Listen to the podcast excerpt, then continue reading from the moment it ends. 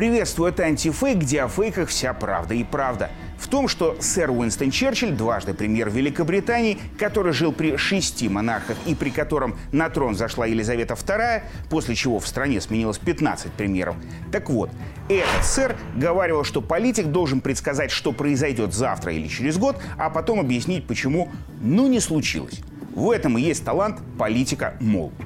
То есть вроде как выходит, что тем, кто идет в политику, чтобы считаться талантливым по сэру, надо уметь врать, но дважды. Первый раз о прожектах, а второй о том, почему они не единожды с треском проваливаются. Казалось бы, ну сказал и сказал, язвительно, в своем духе. Чего не скажешь на посту премьера Британии. Но тем самым Нобелевский лауреат премии не мира, а литературы вроде бы выписал индульгенцию всем, кто хотел бы считаться политиком на Западе, мол, ври завирайся, но умей выкручиваться. На самом деле не все так однозначно, но фейк становится фактом, если стал мифом. А миф о Черчилле крутой. Спросить хоть у продюсеров Голливуда.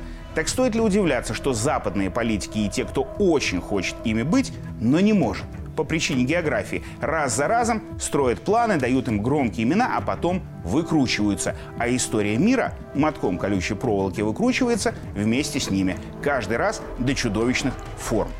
Тем более, что и сам Черчилль в 1946-м произнес речь о мускулах мира и железном занавесе. В ней он говорил о свободе и демократии, о роли ООН, которая, кстати, ровно на следующей неделе может кануть в историю. И даже о единой Европе говорил. А еще про то, что обеспечить все это может только мощь США, Великобритании и других англоязычных стран и союзников.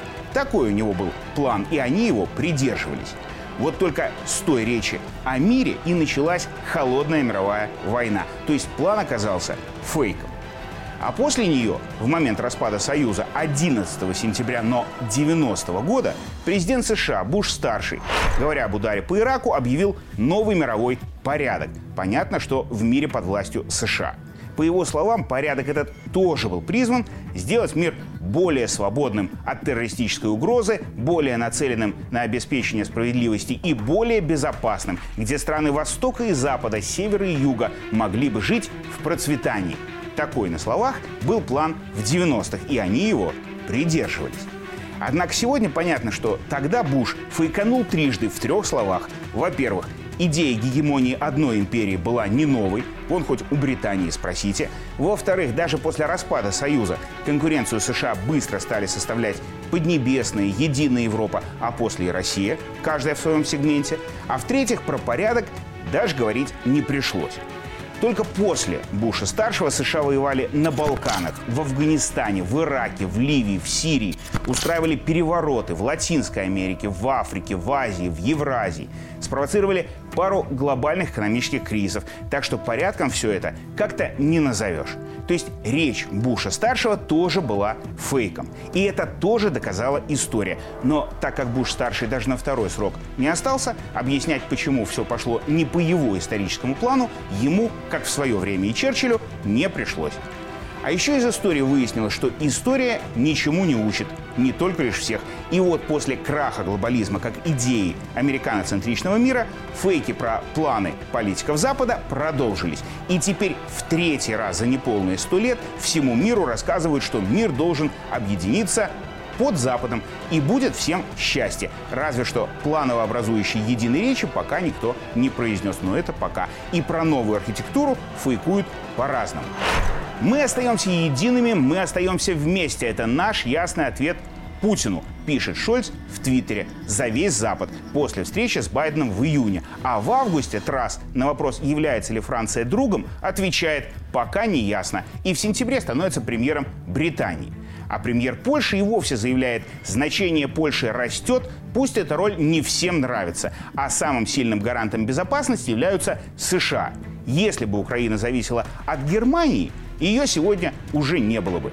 То есть их единства нет, а есть англосаксы и варшавские политики, согласные быть под саксами, а Германия и Франция им еще доказать надо, друзья они Западу или так – или в США говорят об общих ценностях Запада, общих правилах, но их тоже нет. Свободы передвижения нет в Шенгене, политической свободы нет для республиканцев в США. А свобода слова под угрозой в ЕС, считает Еврокомиссия, и даже готовит законопроект по спасению СМИ Союза от политического и экономического давления властей новозападных стран. Даже их общий фундамент – фейк. Польша активно он переписывает прошлое, выписывая счета на триллион Германии, требуя Чехии возврата земель. Так может, хоть будущее у глобального проекта «Запад» общее? А вот здесь единственная ситуативная правда. Все последние годы и особенно месяцы у них общий образ врага. Сейчас Россия, потом будет Китай, потом кто-нибудь еще, кто не согласен с англосаксонским господством. Не исключено, что в этом списке будут и западные страны. Те, что не докажут, что они верны.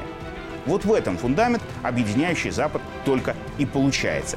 И значит, они опять, как при Черчилле, как при Буше-старшем, не строят никакой новый мировой порядок, основанный на правилах. Они строят новую мировую войну. Не с атомом, так с цифрой, но без правил для себя. Опять. Такая вот она, правда, в антифейке. А Черчилль и вправду крутой был.